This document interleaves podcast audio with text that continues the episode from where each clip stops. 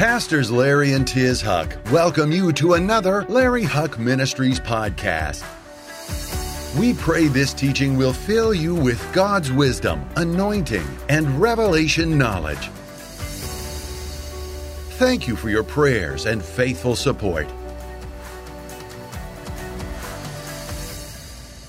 Father, I ask you today to give me an anointing of clarity.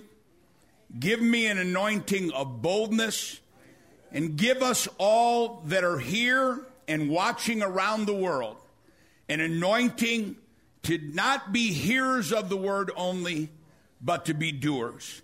And Father, I ask you to release an anointing, to send the Holy Spirit, to send the angels of God around our city of Dallas, around our state of Texas, around our nation, and around the world, and draw in people to our ministry that will be bold, that will be fearless, and that will be encouraged to go into all the world and teach the good news that Jesus Christ is the King of Kings and the Lord of Lords, and we will not be ashamed of the name of Jesus, of the kingdom of God, or of your word.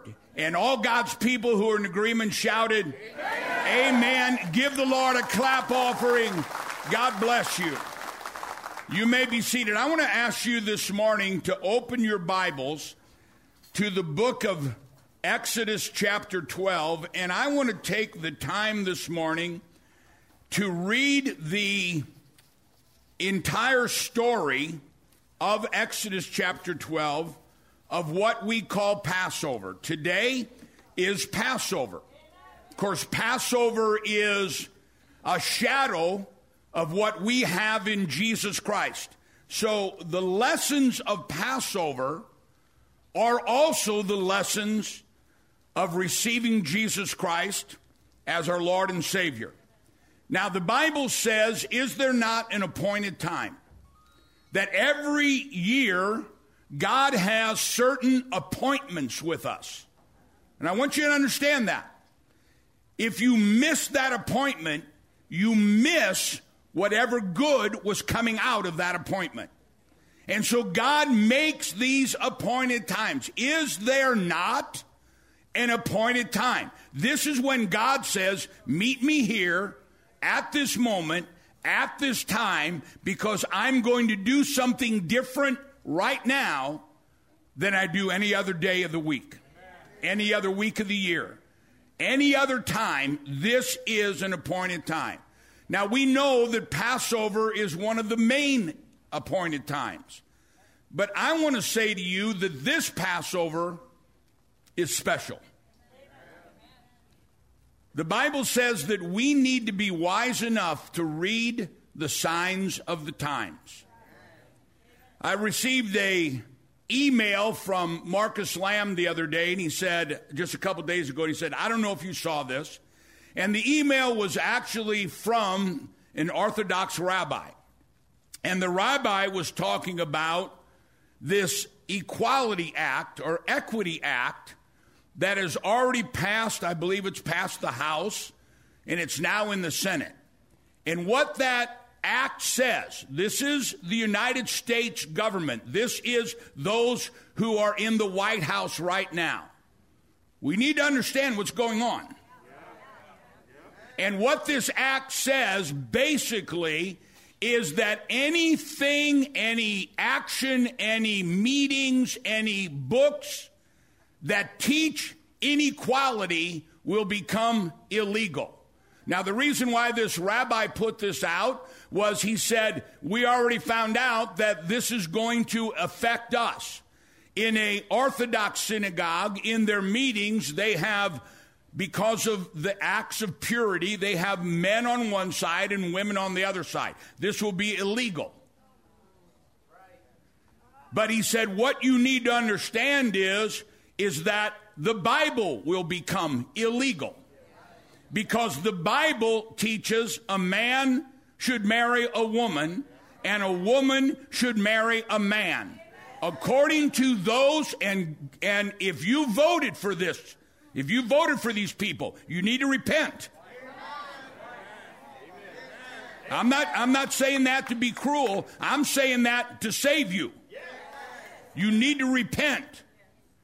Because every day they're coming up with something. And listen to me, the goal of these people is to get rid of God from our country.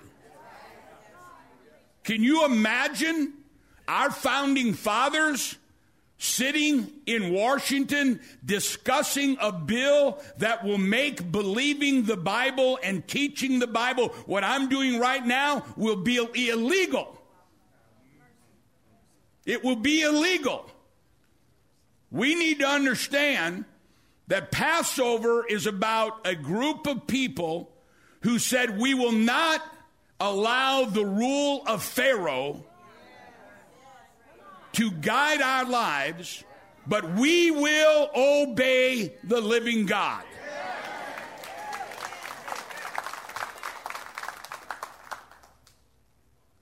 The reason Israel became blessed, the Israelites became blessed, and we're going to read the story, is because of two things.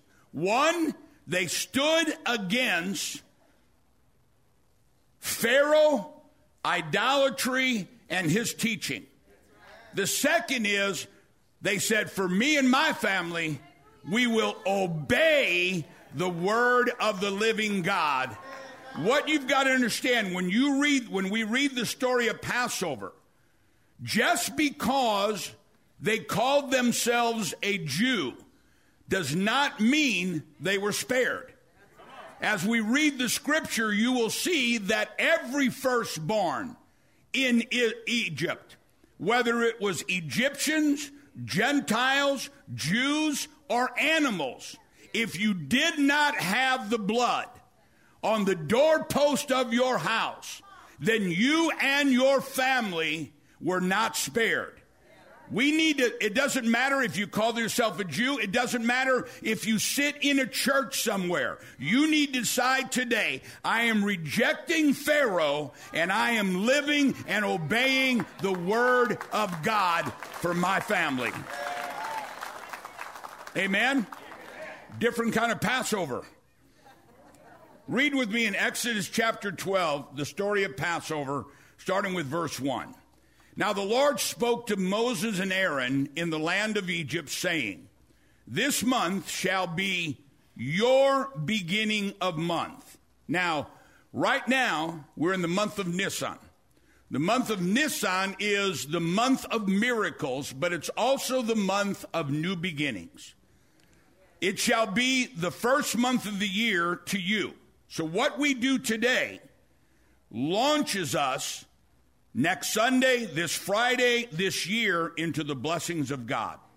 Speak to all the congregation of Israel, all the congregation, saying, on the tenth day of this month, every man shall take for himself a lamb, according to the house of his father, a lamb for a household. And if the household is too small for the lamb, let him and his ne- neighbor next to his house take it according to the number of the persons, and according to each man's need, you shall make your count for the lamb. Now, I want you to notice, and I don't have time to teach it, we started with a lamb, and now that you're obeying God, it becomes the lamb. And then it goes from the lamb, verse five, to your lamb. Now, remember, this is a shadow of Jesus. And to the world, Jesus is the Lamb. But when you take him as your Savior, he becomes not a lamb, but the Lamb. And from the Lamb, he is the Lamb of God. He is the only one that we serve. Now he becomes your Lamb, and the promises and the power of God become ours. It's going from a knowledge to a religion to a relationship with the living God.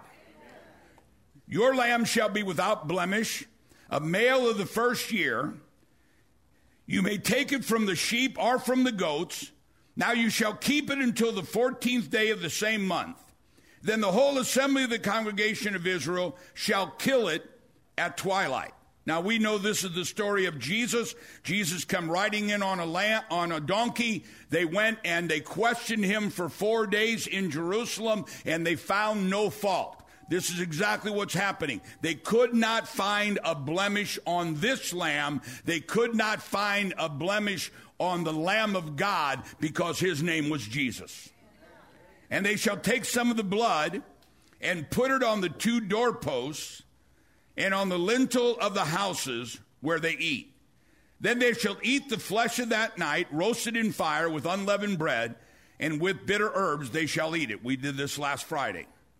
Do not eat it raw, nor boiled at all with water. Now, the reason why they didn't do that is because that's what they did in the temples of idolatry, and we are to break loose of every act of idolatry, every act of false religion. We are to make a stand, and we're not saying, well, it, it doesn't matter. I'm going to wear these shoes. I am not wearing any shoe that has to deal with Satan or false gods or idols. I am standing not on human blood. I am standing and walking, and me and my family, on the blood of Jesus Christ, the Lamb of God. Some Somebody shout amen.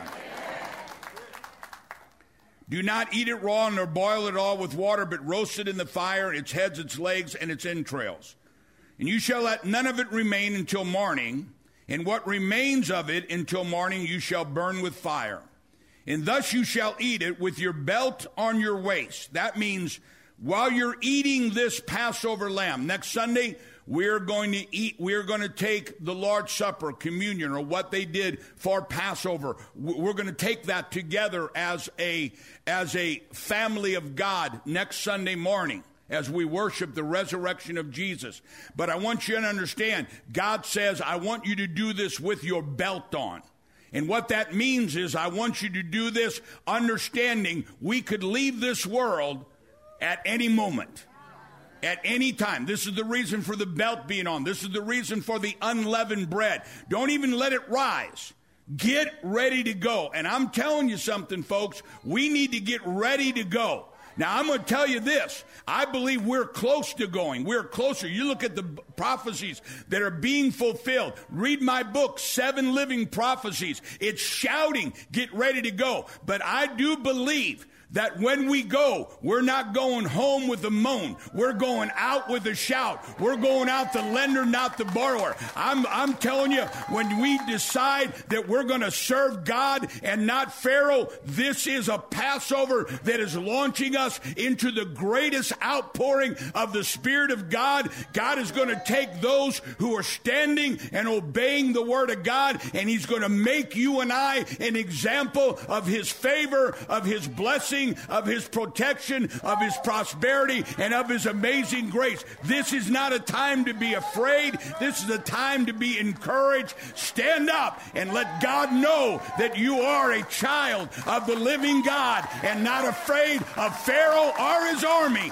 That God that we serve is Almighty God, and He's a living God, and He's a God that is watching over us and bringing the anointing and the blessing and the favor to His children. Children, once again, Satan, you will not touch us, but God will cause you to pass over us, and the blessing and the power of God will be real. And thus you shall eat it with your belt on your waist, and the sandals on your feet, and your staff in your hand, and you shall eat it in haste. It is the Lord's Passover. It is the Lord's Passover. For I will pass through the land of Egypt that night and will strike all the firstborn in the land of Egypt. Now, I want you to know something. We think sometimes that God is just a big sugar daddy, that God is just this big marshmallow in heaven. But God says here, You better put the blood. And I'm telling you something, the consequences of not having the blood on the doorposts of your family and your home and your life in your business, the consequences of not having the blood of Lamb is severe, because God said, I'm fed up. I am, I am sick and tired of Pharaoh doing this to my children. Stand back and watch the mighty hand of God. I'm the one that turned the Nile into blood. I'm the one that brought the frogs. I'm the one that brought the, brought the lice. But that's nothing, because I'm going to come through and I am going to destroy the enemy of God, and I'm going to destroy those who are destroying the children of God. Watch out, devil, because our God is the same yesterday, today, and forever. Somebody give God praise in the house. For I will pass through the land of Egypt, and on that night will strike all the firstborn in the land of Egypt, both man and beast.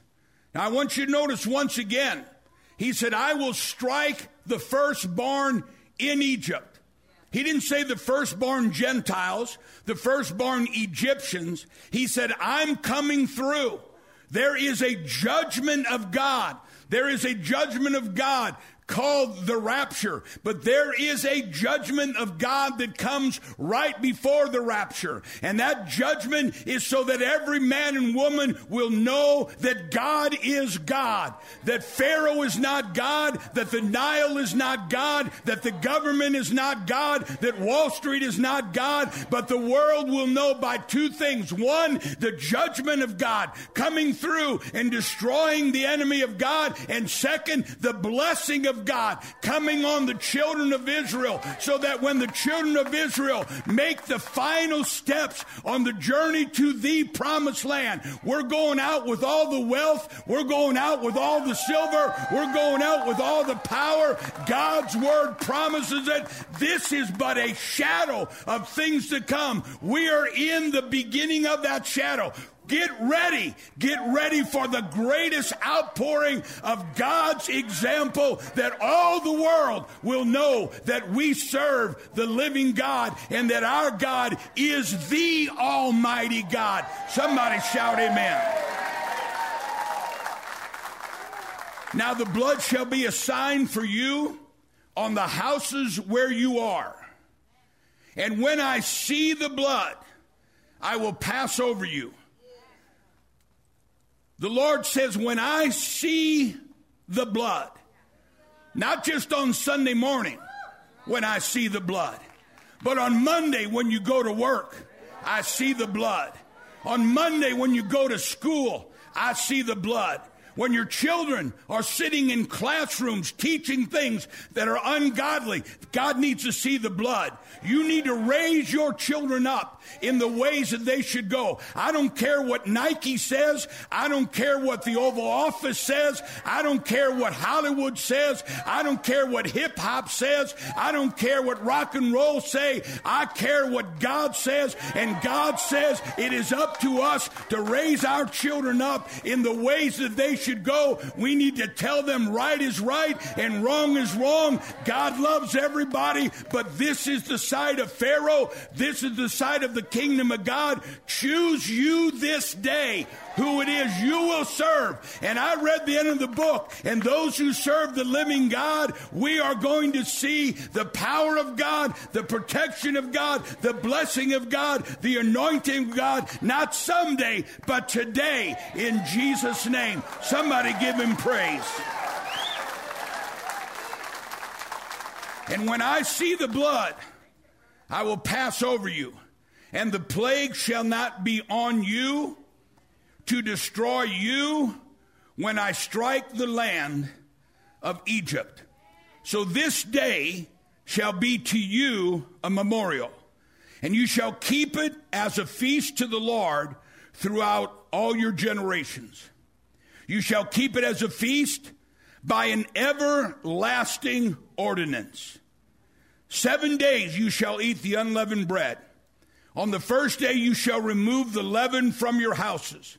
For whoever eats the leavened bread from the first day until the seventh day, that person shall be cut off from Israel, literally meaning the promises of Abraham. Now, what remember that Passover and Resurrection Sunday and this Friday, Good Friday, these are Moedims. And God teaches us that during this time, I want you to go through your house. Your house is your life. Your house is your own person.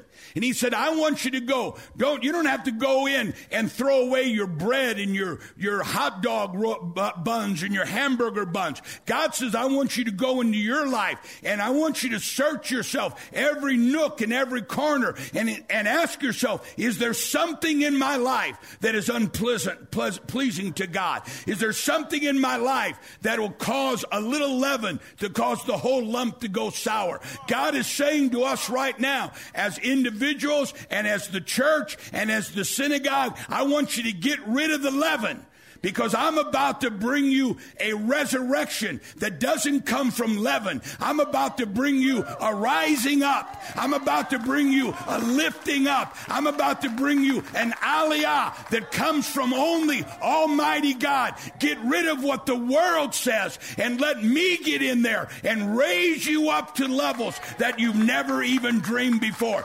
This is the day. Somebody shout amen. Seven days you shall eat the unleavened bread. On the first day you shall remove the leaven from your houses. Whosoever eats the leavened bread from the first day until the seventh day, that person shall be cut off from Israel, the promises of God. On the first day there shall be a holy convocation. And on the seventh day there shall be a holy convocation for you.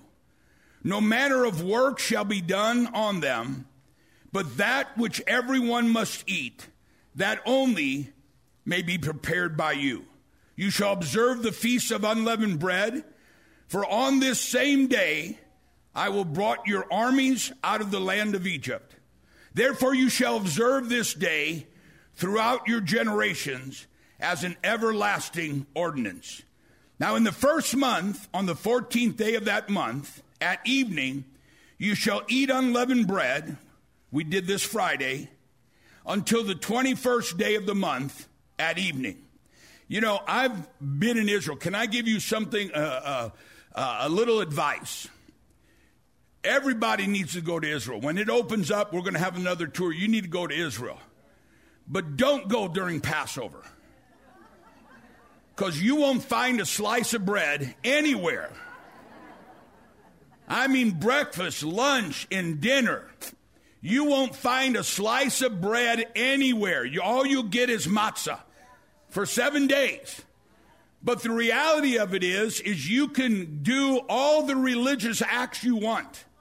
But unless your heart is right with God, God's not more, so concerned about what we eat. God's not con- so concerned about what we put in our body as what it is that comes out of our life.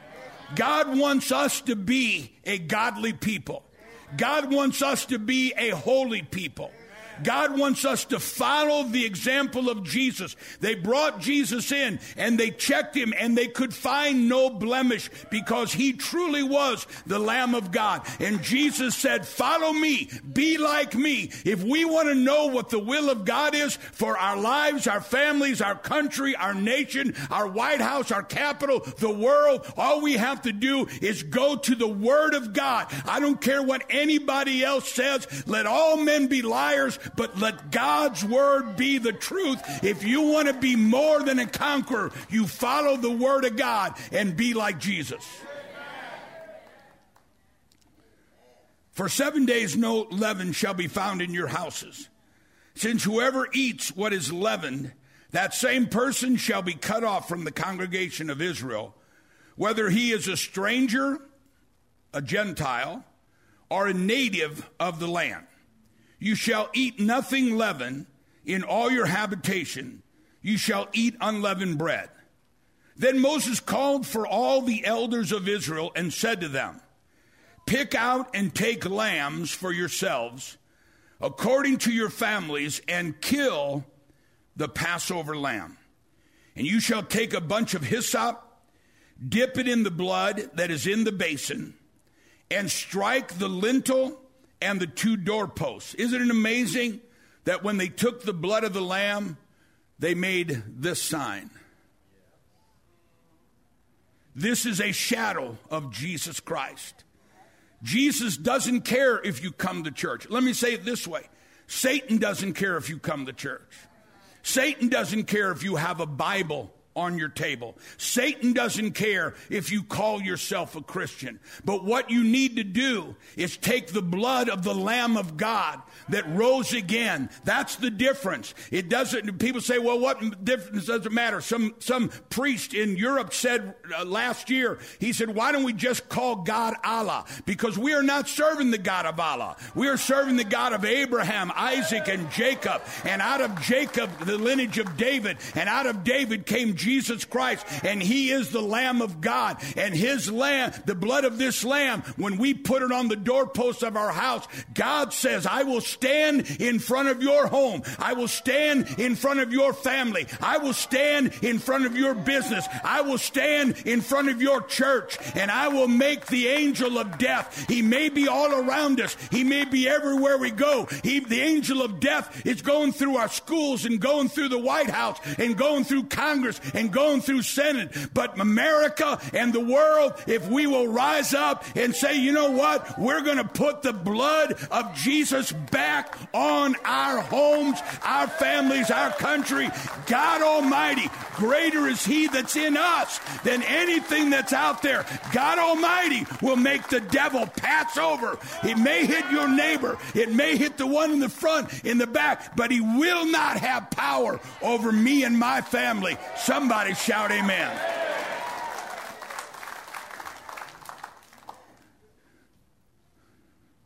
Then Moses called to the elders of Israel and said to them, pick out and take the lambs for yourselves according to your families, and kill the Passover lamb.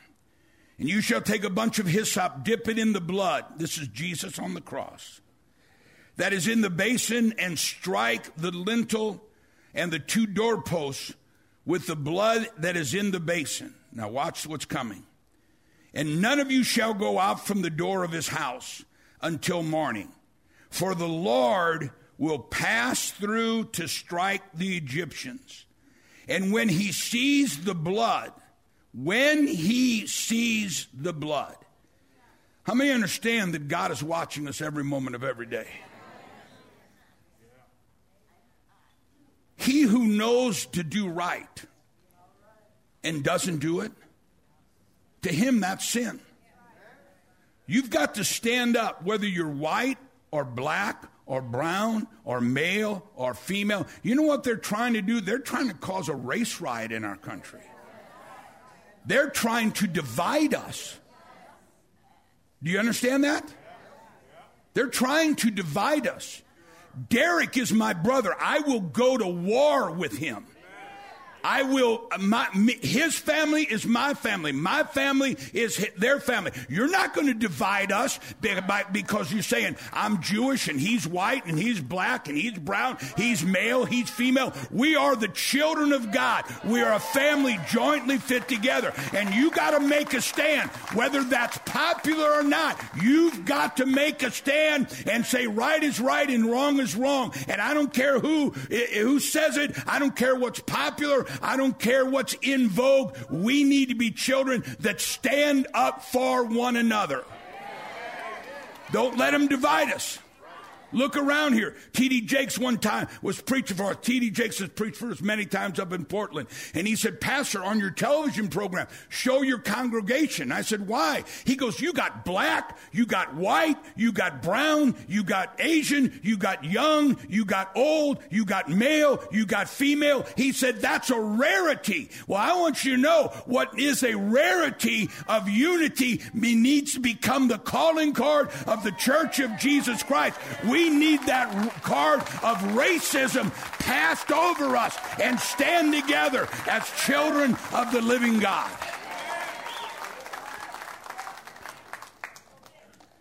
For the Lord will pass through and strike the Egyptians.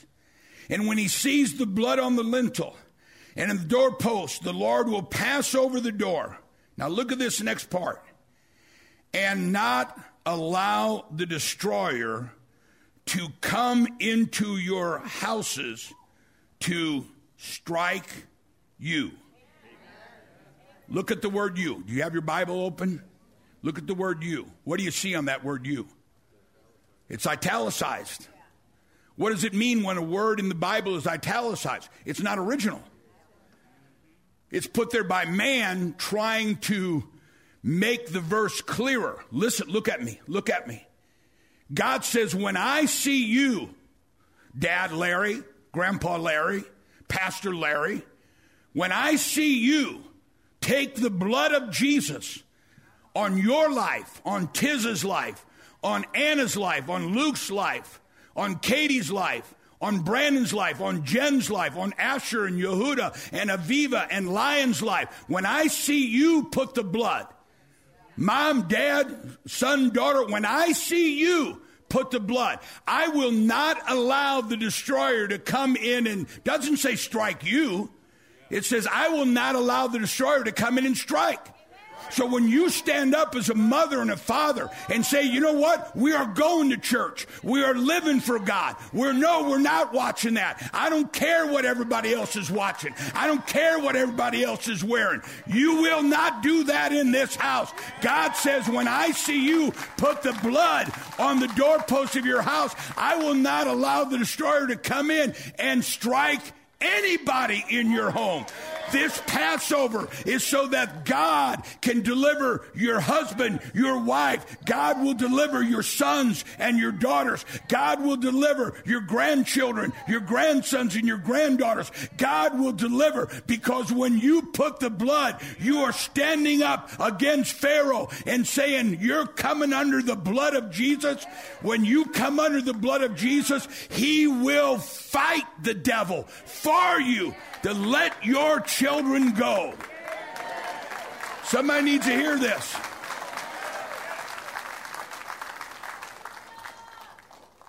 Stand up. Right is right. Wrong is wrong. In some areas, there are no shades of gray. In some areas, there is black and white, right and wrong. In some areas. And when it comes to the home, and the family, and the marriage, and the children, I want you to understand that there is a lot of Pharaoh's words going out, but you and I need to be bold enough and understand, if we don't put the blood on the door of our family, if we don't claim, listen, when your kids are still at home, if you're living in this house, you're going to church. So, well, what if they don't want to come to church? You bring them to church anyway, because God's word will not come back void. Can I give you an example? I didn't know this Friday night. I was just talking, and I was saying this on the Great Shabbat, that we've got to make a stand. We can't, we can't embrace because it's in vogue. And I said, men don't marry men and women don't marry women. I can't remember how I said it. And afterwards, and I said, we don't hate anybody. We love everybody, but love is telling them the truth. Amen. And afterwards, my kid said, did you see that gay couple sitting in the audience? And I said, no, I didn't see him. He said, the one guy, every Hebrew question you asked, he knew the answer. And he said, they walked out looking happy. Now, I don't know what's going to happen with them. I, I, I believe God is going to touch them, but I know this. They were in church. And God said, my word will not come back without an effect. It's not a word of, of condemnation. It's not a word of be, we're being holier than thou. Oh, we're so much better than everybody. We're saved by grace. But now that I'm saved by grace, I find out there's things that I can do and can do that will bring the blessing and the joy of God. This is love. When you put the blood of Jesus on your home, when you, Dad, set the example of coming to church, when you set the example of getting up, I know it's Sunday, I know you're tired, but going to church is more important than watching the game. More, going to church is more important than the soccer match. Going to church is more important, not just because I need an audience. I've got an audience that is huge worldwide. You need to be in there. This is why God said, forsake forsake not the assembling of yourselves together as the manner of some is. And what the devil is doing through the COVID is he's telling a lot of people, well, just get up on Sunday morning and watch it on television. And that's great if you're in another country. But if you're in Dallas, you need to get yourself up and get into church and be around the children of God and show your kids we are putting the blood on our family, and Satan must, Satan cannot trespass over blood-bought property. Somebody ought to say amen. You shall observe this thing as an ordinance for your sons, for you and your sons forever. I looked up the word forever in Hebrew. It's amazing. It means forever. And you will come to pass when you come to the land which the Lord will give you. Listen to this. Now understand that this is Israel, or the Egyptian, or the Israelites coming into Israel, but this is you and I through Jesus, our Passover lamb, the Passover lamb, coming into the land through Jesus Christ. It will come to pass when you come to the land which the Lord will give you, will give you. He will, he will give you. Doesn't say he might give you. We hope he'll give you. He'll give to some of you. Every one of you that puts the blood on the doorposts of your house where God can see it. Y'all remember the, shows how old I am. Remember the old commercial, Lady Clairol? Was a, a uh, hair hair dye, Lady Clairol, and the and the the, the the the the catch line of the commercial was, only your hairdresser will know for sure. Well, when we're talking about God seeing the blood, if you really have the blood on your family, not only God will see it, your neighbors will see it. The people you work with will see it. The people you go to school with will see it. Not in an obnoxious way, but they will see it. It's amazing how many people, I'm looking at Dave, and Dave hooks me up with the gravel guys and the dirt guys and the pipe guys for my house. And they all come out starting with, it's a blankety, blankety, blank, blank, blank, blank. And I said, yeah, I'm Pastor Larry. Oh, for, forgive me. And then two months later, blankety, blank. Oh, I'm, I'm so sorry. I'm so sorry. So sorry. I don't have to come out and I go, yeah, no, no, that's all right. Don't worry about it. But, they, you know, they know. I was talking to one guy the other day that was coming out to do some work for me, and he goes, you know, my daughter's going to college now, and, boy, she's come back with all these liberal ideas. And I said, you know, uh, when she come, when she leaves college on, on vacation, does she come home? He goes, yeah, well, you need to tell her what your home believes. Because they're in there pumping them. They're in there pumping them full of this stuff. But you need to come and put the blood every time you're with your children. You need to put the blood every time you're talking about it. And I'm not talking about in a boring, obnoxious way. I'm talking about an exciting way. Listen, this is about Passover. And God is saying, I want to see the blood. I don't want to, I want to, I don't want to, you to be a Lady Clairol Christian. I want everybody to know that you, you love everybody, but you're righteous and you believe in this and you believe in that. And it doesn't matter if all the white people believe this or all the black people believe this or all the Hispanic people believe this or all the Asian people believe this. What are ch- the children of God? And you know what? When we have the children of God, you know, the amazing thing, and I didn't get to teach this, this last Friday. You know why they call that the Great Shabbat? The Great Sabbath, that's the first time in twenty-five hundred years since creation when God created the Sabbath and made it holy. It's the first time that a whole nation got together and celebrated the Sabbath of the Lord in saying, this is not just a day, this is God's holy day, and Israel partnered with God for the first time. And when they came out and got the Ten Commandments, God said, now, because of the miracles that I've given you, remember the Sabbath.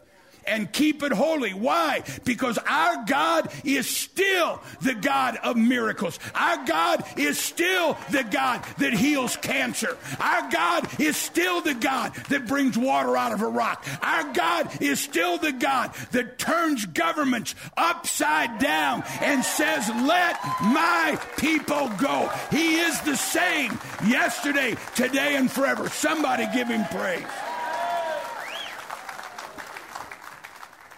And it shall be when your children say to you, what do you mean by this service? That you say, it is the Passover sacrifice of the Lord, who passed over the houses of the children of Israel in Egypt. And when he struck the Egyptians, he delivered our households. Now I'm going to tell you something. I hope I'm wrong, but America's worst days are ahead of us. At least three and a half more years, maybe two years up to the next House and Senate. But this scripture needs to grab a hold of your spirit, needs to lift you up, make you strong, make you encouraged. Says, why is why are we doing this? Dad, why do we do this? They said this at school. They said this at, at college. They said this on the on the commercials. They said this on television. Why are we doing this? Because when the when the enemy comes, you and I will be standing under the blood of Jesus. When you build your life, do not build it on the sand that comes from Hollywood. Do not build it on the sand that comes from Satan's shoes. Do not build it on the sand that tries to destroy us. Reading the Bible, build it on the rock, and the rock of God is the Word of God. And in the beginning was the Word. The Word was with God, and the Word was God, and that rock is Jesus Christ, and He is to the world the Passover Lamb. He's not a lamb. He is the Lamb, and my prayers, He becomes your Lamb, because when He becomes your Lamb and you put the blood on your doorpost, the devil, no matter what happens in Egypt,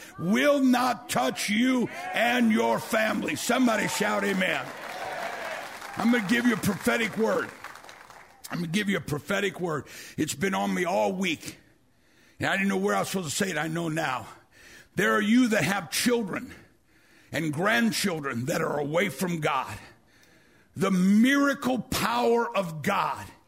When we make a, a stand t- this week and next week, we make a stand and say, we will not serve Pharaoh. You've got to understand what was going on.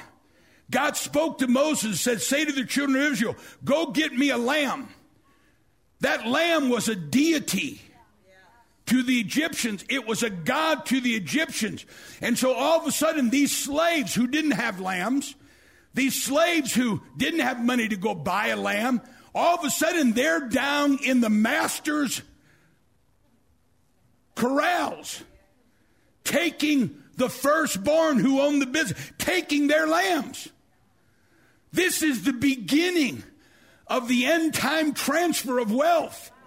And it begins, somebody shout begins. It begins with the Lamb of God. It begins with the Lamb of God. They go down by the tens and tens of thousands. And the firstborn who owned those lambs said, what are you doing with our lambs? And they said, we're taking them to be slaughtered. You're taking our economy to slaughter it? Why? Because God is going to come through Egypt. God is going to come through America. God is going to come through Europe. God is going to come through Central and South America. And He's crying out to us, put the blood of the Lamb on you, on your family, on your job, on your business. Take the blood and put it on your doorpost. The Bible says that the firstborn could not utter a word of protest. They couldn't say anything. The only thing they could do was go to Pharaoh. They went to Pharaoh and said, listen, this God of the Israelites, He said He would bring blood, and the Nile turned to blood, and all the water. He said He'd bring lice, it turned. And I told you on Friday, this took ten months. This didn't happen in ten days. It took ten months. And they came and said, everything, listen to this, everything God said he would do, he did it. You need to let him go. And the Bible says Pharaoh, once again, for the tenth time, said no. But he comes to the Jews. He comes to his children. And he says, take the blood of a lamb, put it on the doorposts of your house, because I'm coming through. God will never leave us, and he will never forsake us. Think about this. Here's the Israelites. Here's Pharaoh. God is saying to all of us during the time that we celebrate Passover, and we celebrate the Passover lamb who is Jesus Christ. Choose ye this day whom you'll serve. Make a decision. We're either going to go along with Pharaoh or we're going to stand firmly on the blood of the lamb. God says to us, and we miss this. He says to us, I place before you and you and you and you and you and you. I place before you life and death, blessings or curses. Then he makes it real clear. Choose life. Choose life. That is a prophetic word that God is saying to the world right now. And we have so many wonderful, wonderful partners with us in Australia and all through Europe and Central and South America and Canada and all across the United States. God is saying, for you and your family, choose life. Oh, it may not be comfortable. It wasn't comfortable when they went down. Can you imagine? They're obeying God. God said, go get me a lamb. They're slaves. These guys could kill them any moment they wanted to. But they went and obeyed God. What are you doing? I'm taking a lamb. You're taking our lamb. I'm taking your lamb. This is one of our gods. What are you going to do with it? He said, we're going to kill it. We're going to receive the sacrifice of the lamb so that me and my family can live. That's the word of God for us today. That's a word of God for the world. Doesn't matter what country you live in, what city you live in, what state you live in. You decide individually. In this church, we're going to stand for the blood of the lamb. We're going to stand for the word of God. We're going to stand on that rock because I'm telling you, the storm will hit. And if you place your life on the sand, you're going to be washed away with everybody else. But if you place it on the lamb of the living God, he'll stand in front of your home in impossible situations and make the angel of death pass over you. Now, let me close with this, and I, I didn't even get into the main part of the teaching. There are three blessings that come on Passover. Now, these blessings are available to us every moment of every day. But on the appointed times of God, these blessings are exploded. Amen. The window of heaven right now is open. Right now. The window of heaven doesn't hover over us. Three times a year, we know Malachi. And by the way, coincidentally, this week, the Haftorah portion is Malachi. Amen. Now, we think of Malachi as... The only part most pastors preach on Malachi is, remember your tithes and your offerings. But you know what Malachi is really all about? Malachi is about the coming of the Messiah. Amen. That's what Malachi is about. When God says, return unto me and I'll return unto you, you know the teaching, they just came out of Babylonian captivity. God says, return unto me and I'll return unto you. I have twelve minutes.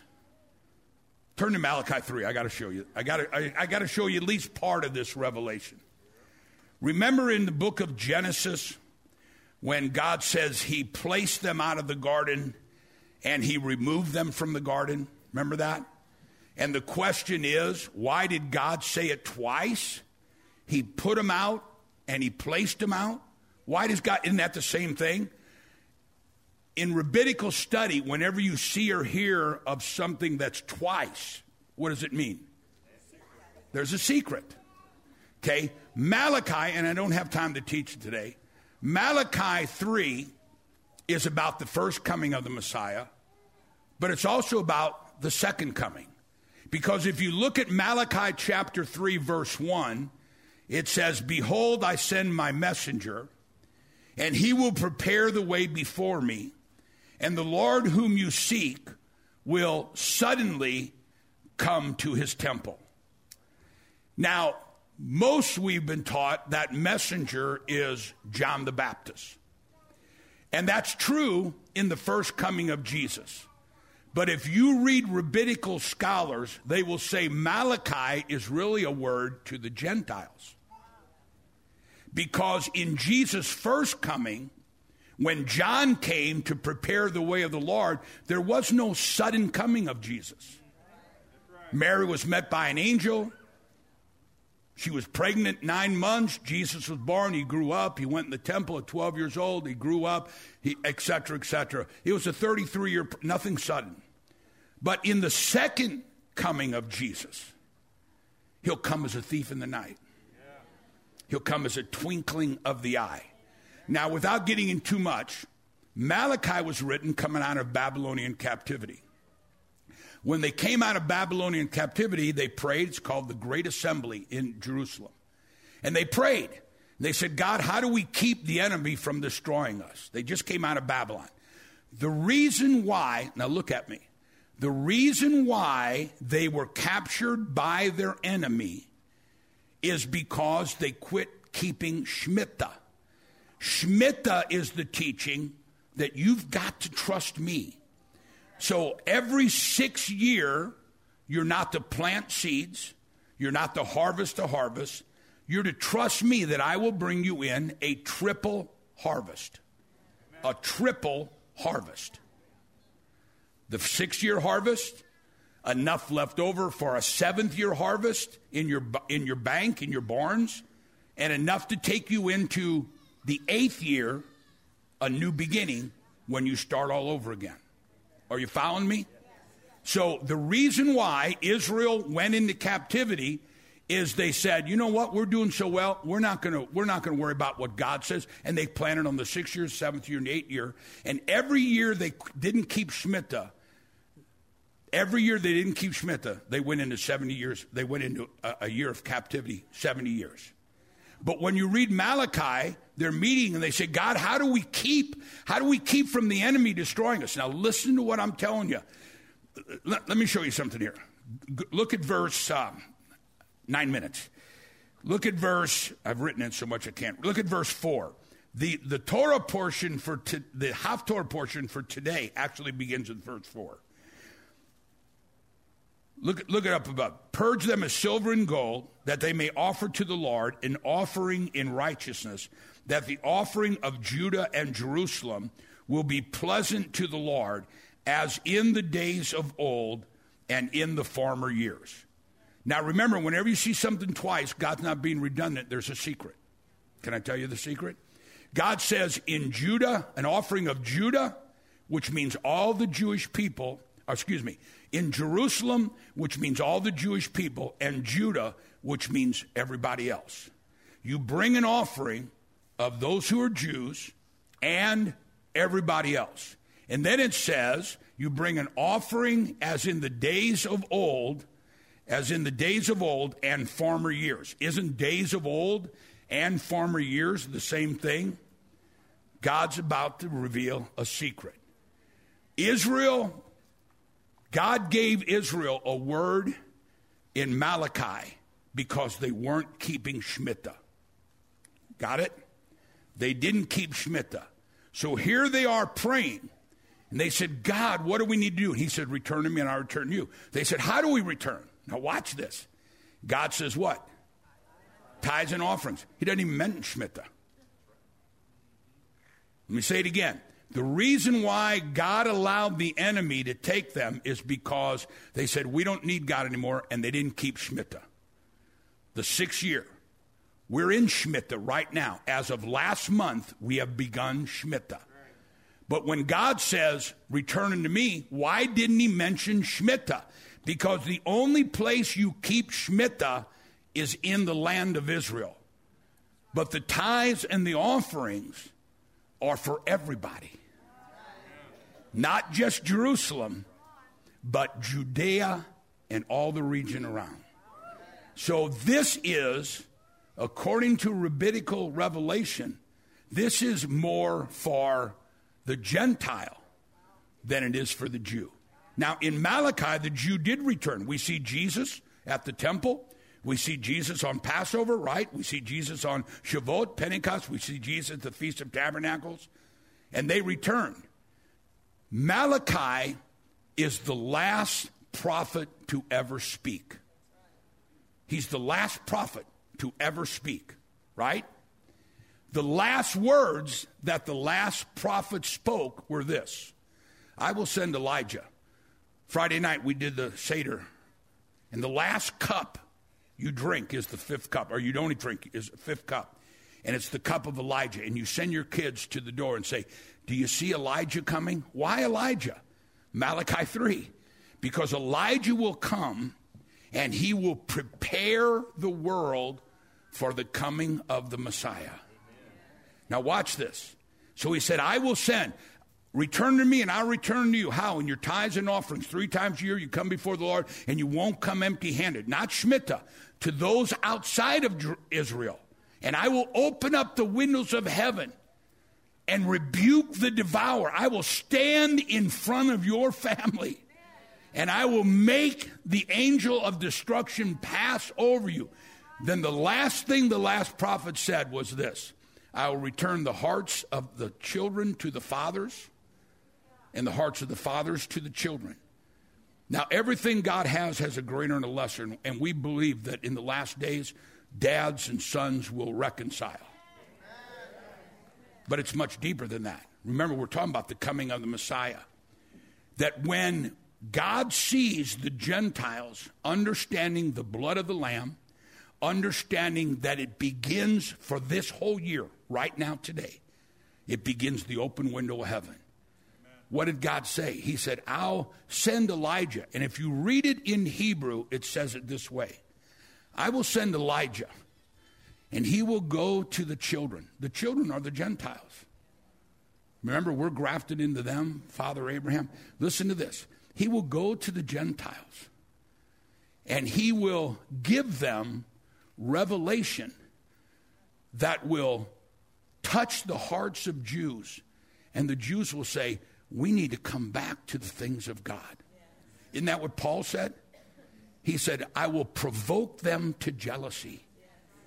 Why are you doing this? Rabbi Rabbi Schneerson said, right before the Messiah comes, he said, the Messiah is ready to come. Said this in the nineties. The Messiah is ready to come, and I believe it. But he said one thing has to happen. He's speaking to Orthodox Jews. He said God will move amongst the Gentiles. He'll handpick Gentiles that'll want to hear this. They'll want to hear it. And he said they will begin to understand Passover and Rosh Hashanah and Yom Kippur. And at first, the Jews will go, why are you doing this? We've been teaching this for twenty-five years. And at first, the Jews are going, why are you doing this now? I get to hang out with Prime Minister Benjamin Netanyahu. Amen. And he said, at first the Jews will say, why are you doing this? But he said, then, this is today, this is for you today. Then the blessing of God on your life, your businesses, everything you put, everything you put your hands to, God will cause you to prosper. God will bless you so much that it will get, listen to this for today, it will get the Gentiles' attention, and it will get the Jews' attention, and together we will come. This is what Malachi is talking about. In these last days, amongst the Gentiles, God will send messengers yeah. Yeah. and bring them back to this. Now watch this. Watch this. And he said, Elijah will come to the children and say, in grace and love and kindness, show your Jewish friends what you've learned. And then the hearts of the fathers will get excited about the things of God, and they will come to the children and say, let me show you some deeper things that we know about the Torah. You know, I was studying this for for the Great Shabbat on Friday, and I read a revelation, and I go, I'm going to text Rabbi Lapin. And I text Rabbi Lapin, and he goes, hey, this is what, yeah, you're right, you're right. That's exactly what this means, this means, this means. And we need to pray for Rabbi. Rabbi has COVID right now, so we need to pray for him. And I thought, when I hung up, I, when I got off the phone, I thought, this is it. The fathers are now not saying, this is only ours. They're, as we feed into them, they're feeding into us. God is opening the windows of heaven and going to pour out such a blessing. Can I have an amen? This is amazing time. Now, during this time right now, we're going to receive our first fruit offering. And normally I'd have you come in and bring it through the hoopah. But for the sake of time and just for safety so everybody feels comfortable, uh, we're just going to have the ushers pass the plates. Now, I'm going to ask you, we, we, we've got uh, two minutes to go. This will take about five minutes. I'm going to ask you, if you can, to stay. And they're going to bring the offering up to me, and I will, on your behalf, on all of our behalf, and those that are giving by stream, I will walk it through the promises of God. And I'm declaring that starting today, starting today, you and I enter into a new beginning of all of God's promises. Can I have an amen? Amen. Now, if you have to go, then, then please don't, don't feel obligated. We we understand. But if you would stand with us all over the building, the ushers are going to pass. We're going to sing. We're going to worship God. They're going to bring it to me, and together I will walk it through you. Look at me. Look at me. This is not a ritual. This is a time of revelation. And we, watch, listen, look at me. Look at me. I, it's just so strong on me. How many of you have children or grandchildren that need the Lord, need a retouch of the Lord? It's going to happen. As we're getting ready, there are three miracles that are released on Passover. The one is divine protection, obviously. The second one, look at me, divine transfer of wealth. Israel, in a moment, went from slaves to owning all the gold and the silver. The Bible says they plundered the Egyptians. But here's the one I really want to give you. In fact, I was telling the guys in the back, I started studying the third, the first blessing, the third one I'll mention to you is grace of God. And I started studying the grace of God, and I told the guys in the back, I'm probably going to do a whole series on it. Because when I started studying the grace of God, I thought I understood the grace of God. It is awesome. The grace, grace means not a reward for something you've done. That, that's all grace is. Look at me. Look at me. Grace is undeserved, unearned, unmerited favor from a supernatural God. And I want to give you this as as we're we're doing the first fruits. I was thinking, what is what is What is a great example of the grace of God? And I want to give this to you because I really feel there's something special getting ready to happen for your children and your grandchildren. Back when Tiz and I were pastoring our first church, the grace of God, obviously we could talk about the grace of God on Lion, the grace of God on Tiz, the grace of God on so many testimonies here. But I want to give you this because I want you to walk out and realize when you put the, when you bring this offering, and put the blood of Jesus on your family, there is this grace released to you and your children. To you and your children. When Tiz and I were pastoring our first church in Santa Fe, New Mexico, we had a prison ministry, and we'd go into the Santa Fe prison. Santa Fe prison, is, they, that's where they had the big riot, biggest riot in prison history. We, we were there at that time. But there was a guy that got saved out of our ministry, and he's a great big guy. It's like six foot six, and he was the prison heavyweight weightlifting champion. I mean, this guy had, you know, looked a lot like me. Hey, my chest is just as big now as it was in college. It just dropped eighteen inches. This guy was huge. And I mean to tell you, when he spoke, people listened. And he's serving God.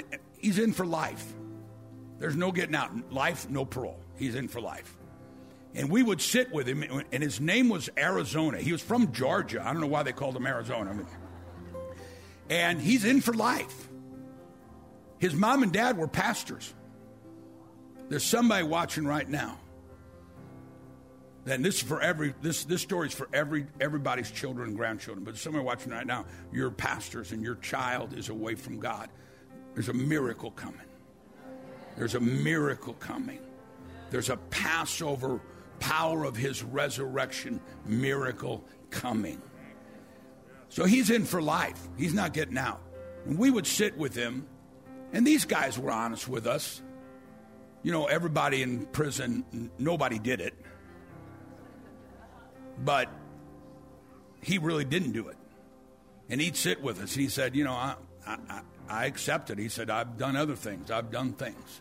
But, I mean, this guy, and he was serving God for about a year with us. We came in one day for a Bible study. Me and some of the guys in the church, we came in.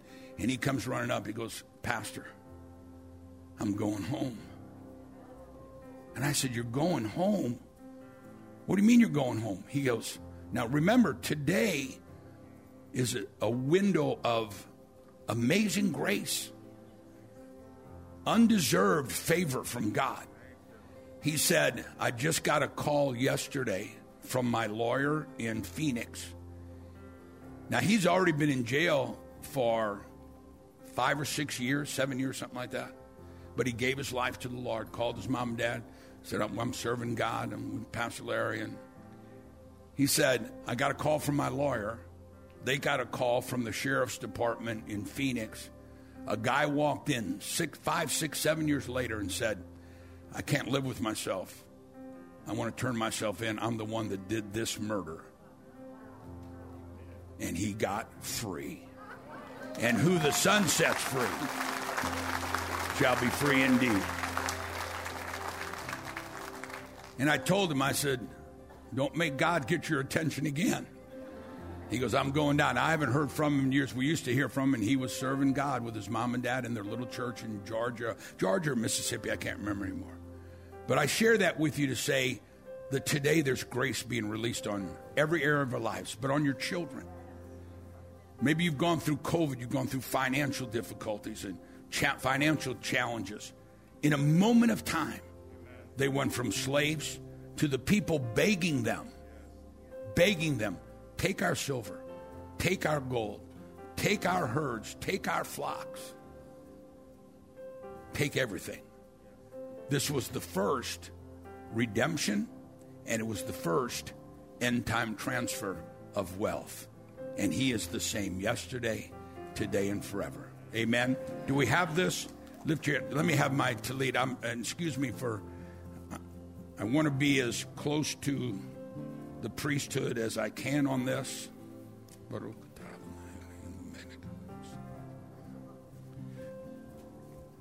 Lift your hands this way if you would.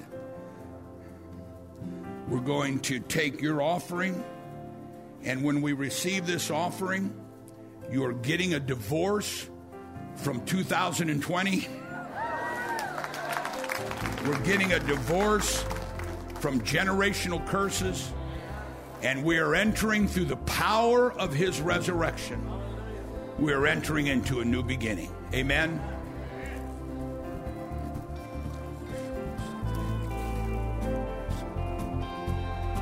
And what a mighty God. What a mighty God we serve. Give the Lord a Passover offering. Thank you, Father. We give you praise.